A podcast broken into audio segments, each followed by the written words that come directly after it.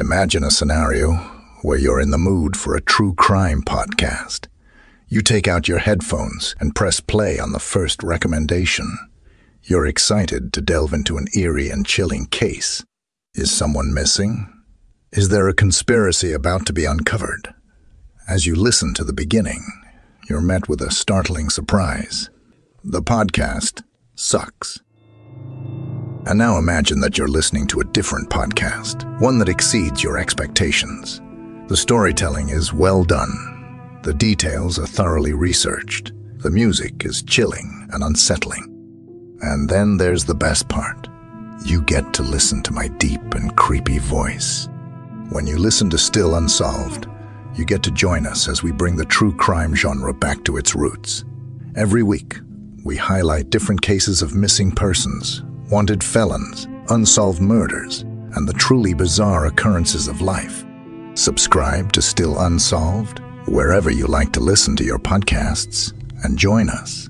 With your help, some of these cases may no longer be an unsolved mystery. You're listening to True Crime Feed.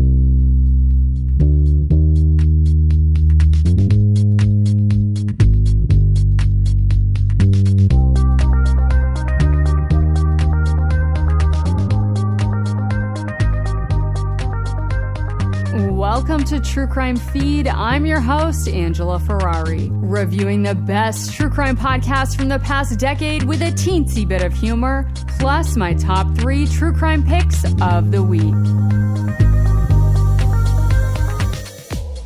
Up first on the docket, here's a show from the archives I think you will really enjoy. Let's discuss the case for Verified Season 2 Dust Up.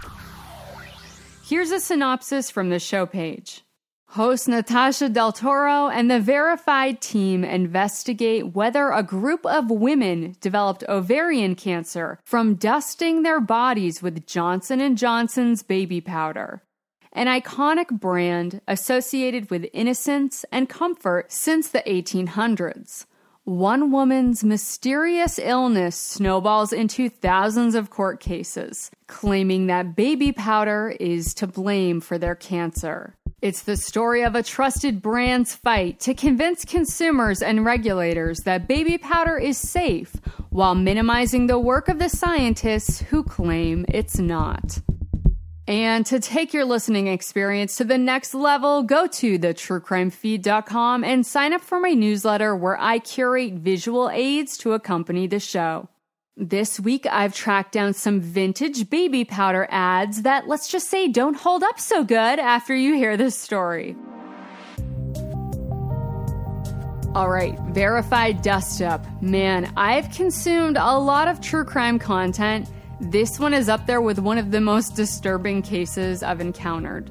And this series dropped in the fall of 2020, and as you might remember, it was kind of a weird time. So maybe it was the moment or the deep connection I felt to the people or the magnitude of this story. It all hit me so hard but it's a story that's really important, so I'm gonna try to keep the coverage as light as possible. But just a warning if you do decide to listen to the full series, and I highly recommend that you do, just know it's a heavy one. That being said, you will be also treated with moments of beautiful victory. The series is outstanding from start to finish, probably in my all time top 10. I am just a little worried though that telling you about this will make you distrust big corporate medical and pharmaceutical companies, and that's not my intent. In fact, one of my sponsors today is an exciting emerging medical startup called Trucrifinos Labs, which is definitely a real company and not one that I made up for the purposes of injecting a few respites of humor to break up a heinous demoralizing saga. So look forward to hearing about some exciting new products from Trucrifinos Labs soon. For now, let's get into the investigation. We're talking about talcum powder, also known as baby powder, which traditionally has been made with the mineral talc. Talc is one of the softest minerals in the world. It's mined on nearly every continent and used in many applications, everything from polishing rice to coating surfaces Most commonly, it's used in cosmetics and personal care products. For years, the most popular player in the talcum powder game was Johnson & Johnson. Brothers Robert Wood Johnson, James Wood Johnson, and Edward Mead Johnson launched the company in 1886. They started out making emergency first aid kits to service railroad workers who were getting injured on the job and far away from any medical facility. With the Johnson & Johnson first aid kit, they had access to bandages and medicated plaster for wound care. The problem was a lot of the bandages and plaster irritated the skin. So, they developed a powder made with talc to help with rashes. It worked great. And a lot of the mothers started getting on board using the talc to soothe diaper rashes on their babies. And soon women became the fastest growing consumer sector. Later on, Johnson & Johnson developed more products in the baby care space, starting in the 20s with baby cream, then baby oil, and eventually the no tears baby shampoo. Even though J&J would eventually go on to become a behemoth, branching out into manufacturing tons of consumer goods across the board, like Tylenol, Listerine, and even fun medical devices like artificial hips and vaginal mesh implants. The overall brand is still thought of by many as the trusted baby company. Then in 1982, Seven people in the Chicago area died after taking extra strength Tylenol that had been laced with cyanide. There were many suspects and even an entire podcast series called The Tylenol Murders. Waste of your time. To this day, those seven murders have yet to be solved, but Johnson & Johnson responded in a big way. Out of an abundance of caution, they took all of the Tylenol off the shelf nationwide immediately. Then they implemented three new packaging safety protocols to help ensure customers that their Tylenol and any other over the counter medication would be tamper proof. The company took a huge hit, but they navigated the storm and came out on the other side with a glowing reputation. This recall and retooling of their products made customers even more loyal to the trusted baby company. But J&J had a big problem hiding in one of their most cherished and popular products, a dirty little secret in their talcum baby powder. But before we get to that, a quick word from our totally real sponsor, True Cryphenos Labs. Do you find yourself lacking rhythm on the dance floor? Do you have a hard time selecting a song to set the mood right and then panic default to Kenny G? Are you so off key when you sing in the shower that neighbors call 911 out of concern? Then you may be suffering from a very serious chronic condition called musicalidosis. But there's hope. A once daily treatment of Beat Tonapex may reduce your symptoms of musicalidosis. Become one with the beat. Find your pitch. Discern between sweet licks and trash tracks. After just one month of daily use, you'll be belting out notes better than Luther Vandross and getting requests to DJ at bar mitzvahs. Stop taking Betonapex immediately if you begin sprouting unwanted chest hair or feel a compulsion to wear deep v neck shirts that plunge to your navel. Ask your doctor today about once daily Betonapex and start living in perfect rhythm and harmony. And now back to the program. All right, like I mentioned earlier, J&J had a problem hiding in their talcum powder. As far back as the 1970s, labs were searching for the answer to the question, does talc contain asbestos? The findings depended on what scientists you asked and who was funding their lab. So, I don't want to go into full nerd alert territory on you. You can get into the nitty gritty scientific deets when you deep dive the series. But essentially, there are two common ways to test for asbestos in talc. You can test an entire lot a little bit at a time, taking small samples and viewing them under electron microscopes. Or you can run the entire lot of talc on a conveyor belt through an X ray. The microscope test is obviously much more sensitive than the X ray test, But guess which method the cosmetic and personal care product industry prefers? Yeah, you guessed right, the x ray machines, which can easily allow a little bit of asbestos to slip by. If it were any other mineral, it might not be such a big deal. But unlike substances like arsenic or cyanide that can be tolerated in very small amounts, the consensus is there is no safe level of exposure to asbestos. Even a minuscule amount can be harmful and dangerous. Kinda scary, right? But don't worry, you guys, because we have the FDA to protect us. Whew, thank goodness. But oh, the FDA doesn't approve or regulate personal care products or cosmetics. So, even though the FDA receives thousands of reports annually of adverse reactions to various health and beauty products, they can only make recommendations to the manufacturers.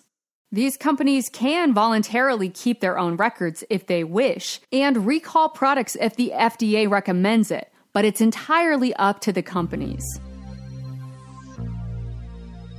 For example, a cosmetics company called Claire's sold these little adorable makeup compacts in the shape of a butterfly for kids and an independent lab found that hundreds of these kits across the US contained asbestos. But Claire's refused to recall these tainted makeup kits for children until they were basically forced after facing scathing press and consumer outrage. I know, I know, I know. But before you start losing all faith in humanity, it's time to meet Deane Berg. Deane is a physician's assistant living with her husband in Sioux Falls, South Dakota, and she's got that heartwarming accent to match. At 49 years old, Deane starts spotting in between her periods. She figures she must just be menopausal, but decides to schedule a checkup just to be sure. And that's when Deane discovered she had advanced stage ovarian cancer. Being in the medical field, she was aware of her prognosis, and it wasn't good. Her stage 3 ovarian cancer had about a 40% survival rate. So Deane starts on her treatment plan and prepares herself for the possible end of her life.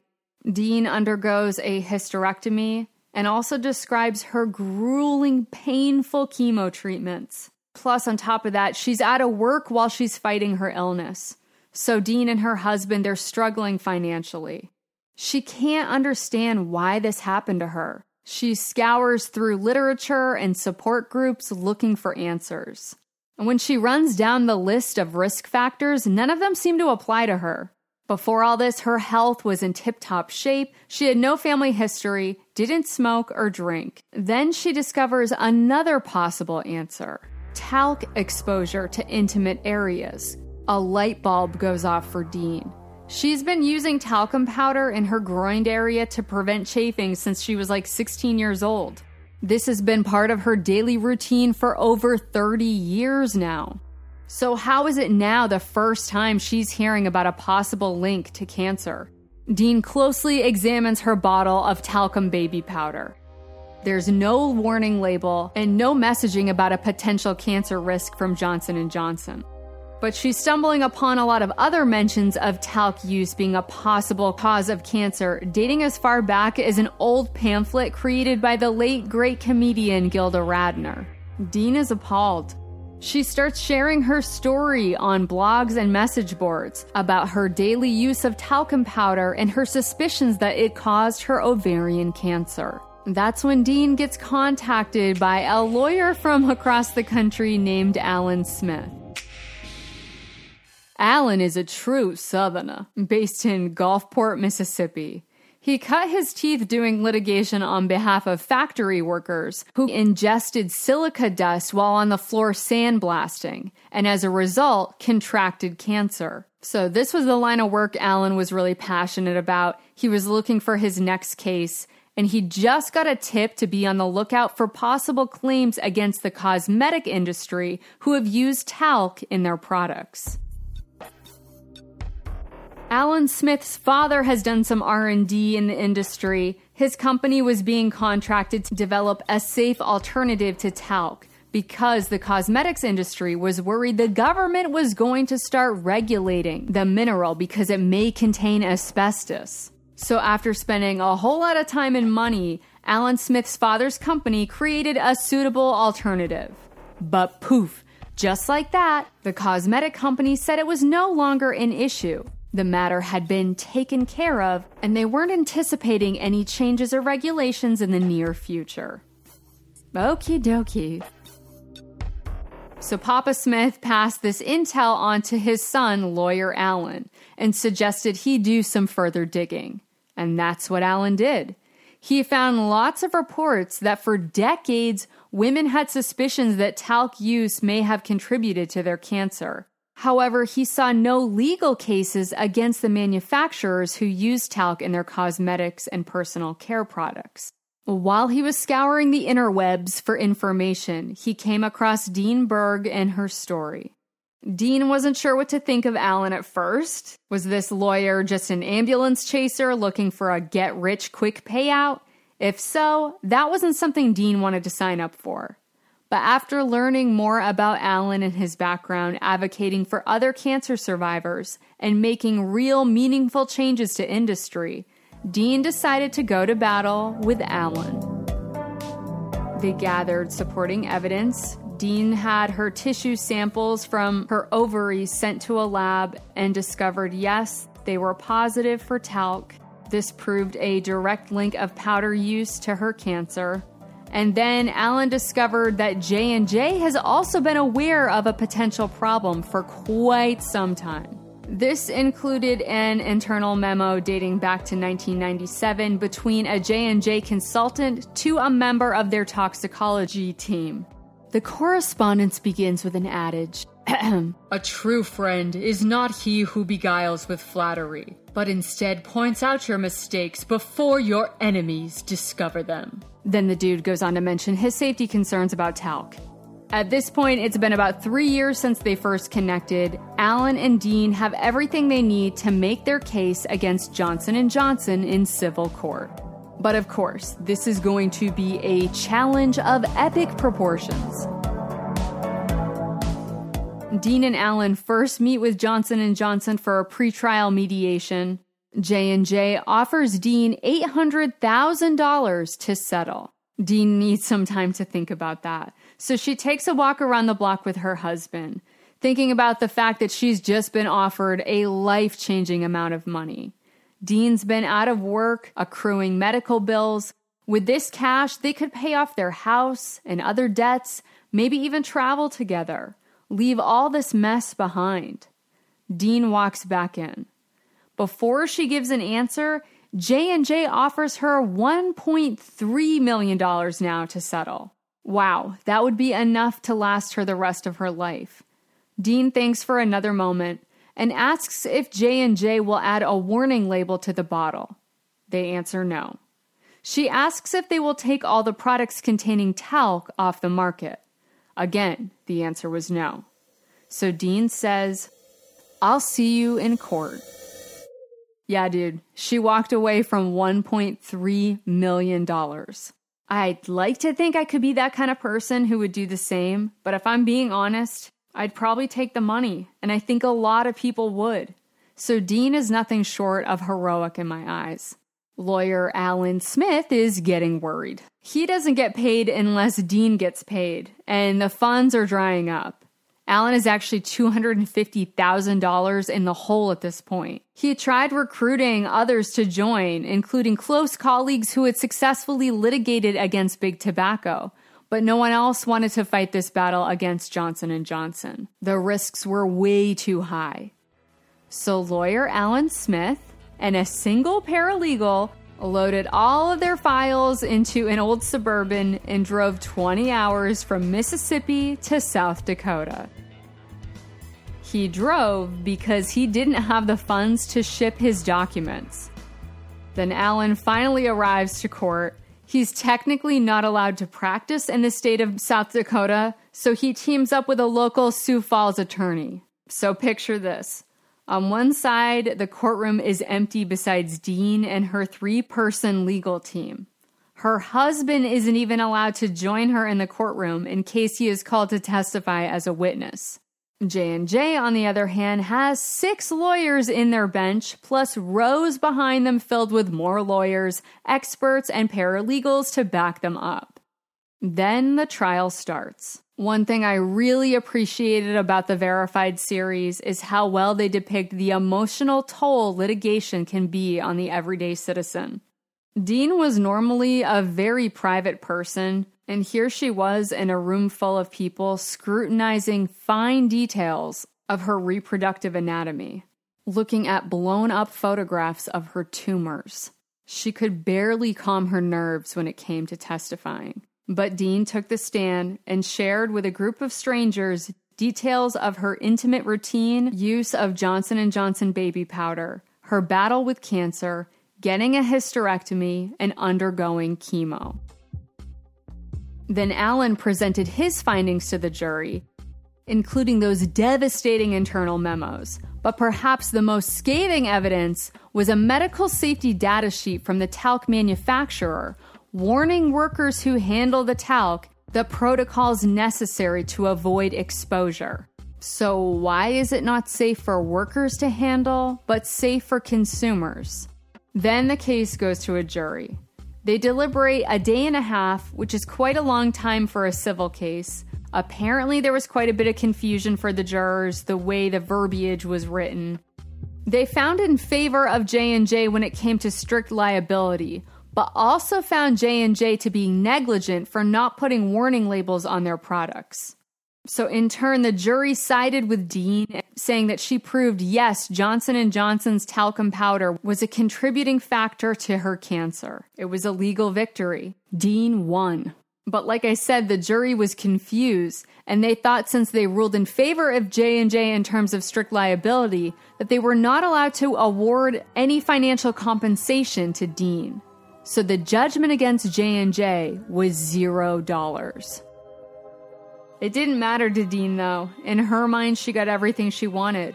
A jury of her peers believed her, and now her story was out in the world. As for Allen, his fight was just beginning. But before we hear more, we have another quick word from our sponsor, True Cryphenos Labs. Do you find yourself questioning why it seems the heads of nearly every major institution are able to operate with impunity? Wonder why the average citizen will get punished to the full extent of the law, while those at the top can commit major crimes against humanity, face no jail time, and instead accumulate more wealth and power? You may think this is a normal reaction to the times, but it's not. You are most likely experiencing a harmful bacterial overgrowth called Streptococcus. Lucky for you, there's a solution. Disregardol from True Cryphenos Labs is the only approved treatment for Streptococcus, conveniently available in liquid gel caps, topical creams, or suppositories. Stop taking Disregardol if you experience involuntary winking, glow in the dark tongue, or an erection that lasts longer than the movie Avatar. Put a stop once and for all to the harmful effects of Streptococcus. Ask your healthcare provider about Disregardol. Then don't ask another question again. Now back to our regular scheduled program. Lawyer Allen Smith found his next hero to fight alongside him, Jacqueline Fox, or Jackie, although Jackie won't live to see the end of this battle. Jackie lived in Birmingham, Alabama, and she had a hard life. At age 16, she became pregnant with her son Marvin. She worked her tail off going to night school and did her best to make a good life for her and her son. Marvin talked about his childhood in the South. They were poor and it was hot. They didn't have an AC, so to combat the sweat, Jackie would freshen little Marvin up with baby powder, then douse herself with J&J's new product, Shower to Shower. Johnson & Johnson launched this product after they started to notice declining sales of baby powder in the 90s probably because there was a nasty little rumor floating around out there that it caused cancer. But instead of reformulating their products, they simply start exploring new markets and quote, ethnic opportunities. Campaigns targeting Black, Latina, and women from poor socioeconomic backgrounds. There was even talk of creating specific ad campaigns aimed at curvy black women in the South possibly teaming up with Patti LaBelle and Aretha Franklin to pitch their new shower to shower powder. After all, a sprinkle a day keeps the odor away. Jackie Fox used talcum baby powder and then the shower to shower product, which also contained talc, daily for nearly 40 years. There were even pretrial recordings of Jackie singing the jingles from the commercials that she knew by heart. This whole series was gut wrenching, but it was Jackie's voice that really, really did me in. Ugh, this woman just sounded so beautiful. You hear her singing happy birthday to her son Marvin, talking about cherished moments in her life. Proud mama watching her son join the military and grow up to get married and have kids of his own. She also describes the day she found out something was very wrong. Her dog Dexter was acting weird, sniffing her body and whimpering. And even though she felt perfectly fine, Jackie had a hunch that there was something wrong inside her body. So she gets checked out. Dexter the dog was right. Jackie Fox had cancer. She undergoes a hysterectomy and chemo, then calls her son Marvin to share the good news. Her cancer was in remission. Jackie also told Marvin she connected with a lawyer and thinks that she has a good case against Johnson and Johnson.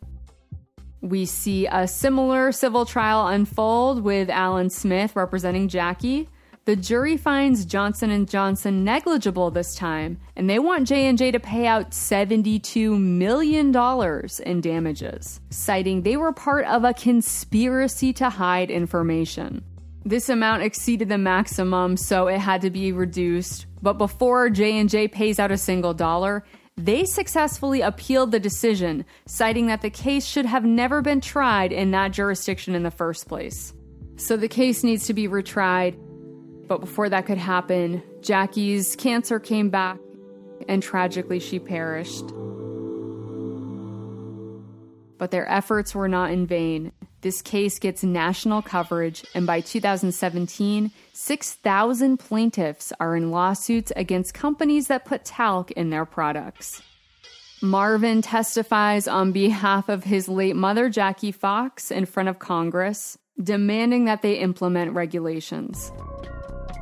Then in a weird twist, Johnson & Johnson CEO Alan Gorsky goes on Jim Cramer's Mad Money to do damage control. Gorsky does his best to assure consumers that J&J's talcum powder contains zero asbestos and that the company never had concrete data or knowledge that their products tested positive for asbestos. Those words would come back to bite him in his powdered Media outlets run stories detailing a long history of independent labs finding asbestos in J&J products, including the FDA's own lab. J&J continues to deny these claims, citing lab contamination. They even claim lab contamination from a former scientist and laboratory they used previously in their own defense. Finally, the bad press took its toll, and in 2020, Johnson & Johnson changed their formulation from talc to cornstarch in their products. After all that, those first inklings dating back to the 1970s that there might be some problems with their talcum powder, it took them 50 years to change the formula. But don't worry, you guys, you can still get original recipe baby powder and shower to shower containing talc because they never took the old stuff off the shelves. And you know that baby powder at the bodega is at least five years old. Oh, and also, Johnson & Johnson is still selling their original talc-based formula in new exciting emerging markets like India and the Philippines.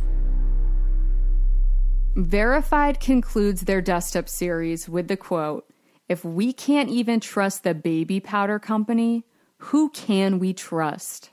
And now I am officially dead inside. I wonder if Tricryphenos Labs makes a pill for that.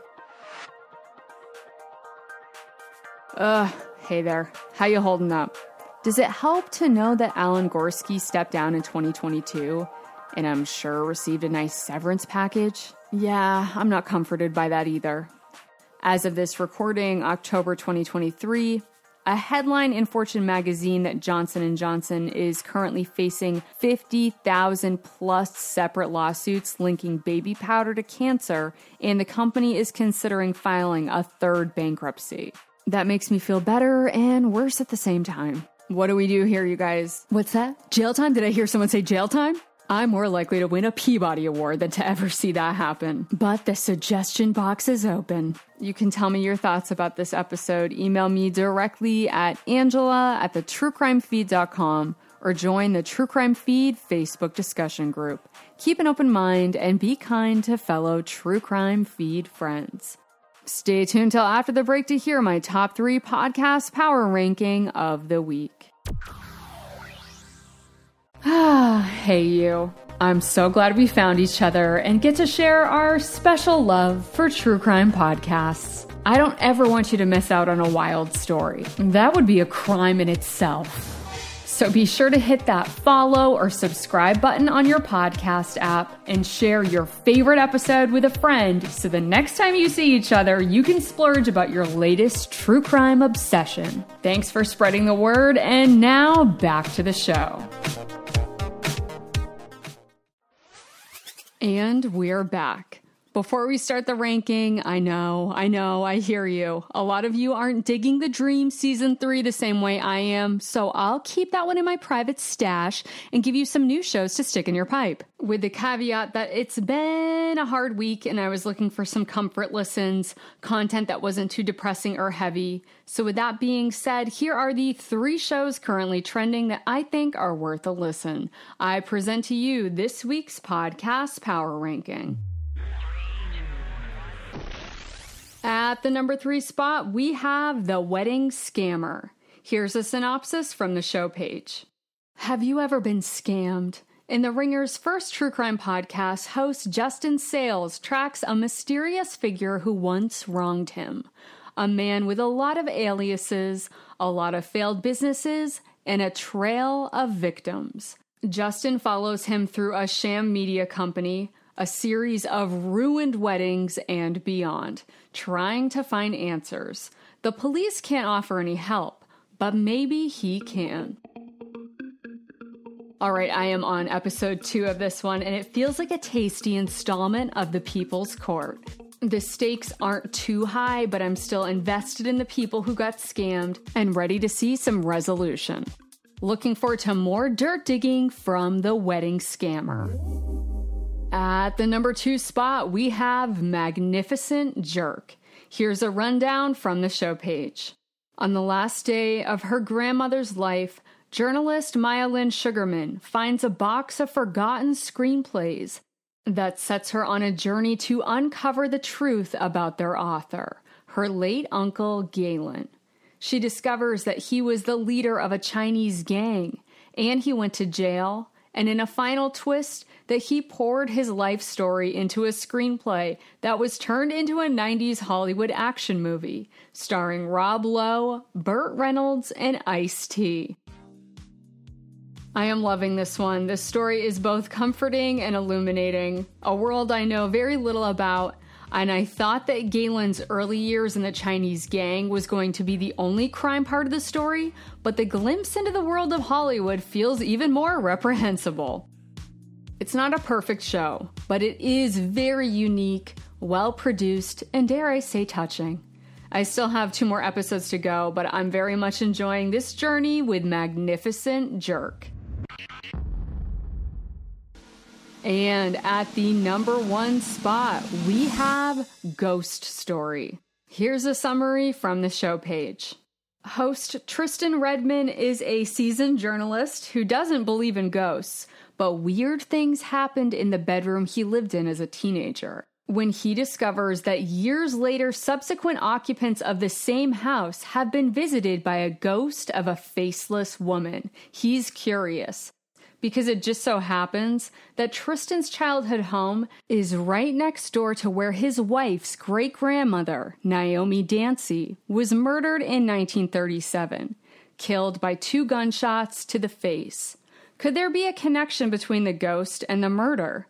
Tristan decides to investigate and soon finds himself going where no son in law should go deep into his wife's family history, asking questions no one wants answered.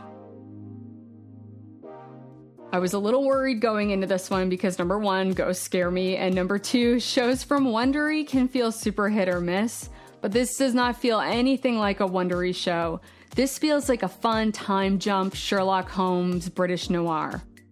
And huge bonus that super foxy actor Hugh Dancy is directly connected to this case, and he lends his acting talents and voice to help recreate the statements given to police by a potential murder suspect. Even though this crime occurred in 1937, the stakes feel super high for this family. I can't wait for you all to hear this one, so snuggle in for Ghost Story. Now for my miss of the week. We have The Estate. Here's a rundown from the show page. When a parent dies, they always leave something behind to their kids. For Alex Estrada, it was a burning question. Was his father involved in the 1973 murder of one of his business partners? The Estate is a true crime documentary podcast series following Alex's search for the truth. A murder mystery, political conspiracy, and family memoir, touching on race, the justice system, and a pain that moves from one generation to the next. Alrighty, unlike my number one pick, Ghost Story, I think host Alex Estrada being so close to this case really hurt the show. Because boy, does this one fizzle out hard. I really enjoyed the first few episodes, but then it was feeling like major straw grasping. And like a straw, this show ended up sucking. Yes, yes, that was a reach, but dude, not even close to the reaches Estrada is trying to make in the estate. So unfortunately, it's going down my podcast queue trapdoor. Find out next week if Ghost Story will remain in the number one spot as the series continues, or if a new show will swoop in and take its place. Let me know what trending shows are in your top three and what show fell through your podcast queue trapdoor. I'll meet you back here next week to dust off another superb true crime show from the archive for your next feeding fix.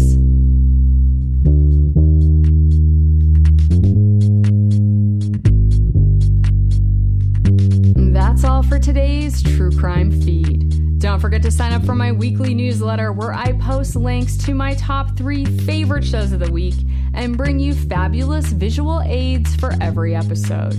Be sure to follow the show on Instagram, Twitter, and Facebook to join the conversation.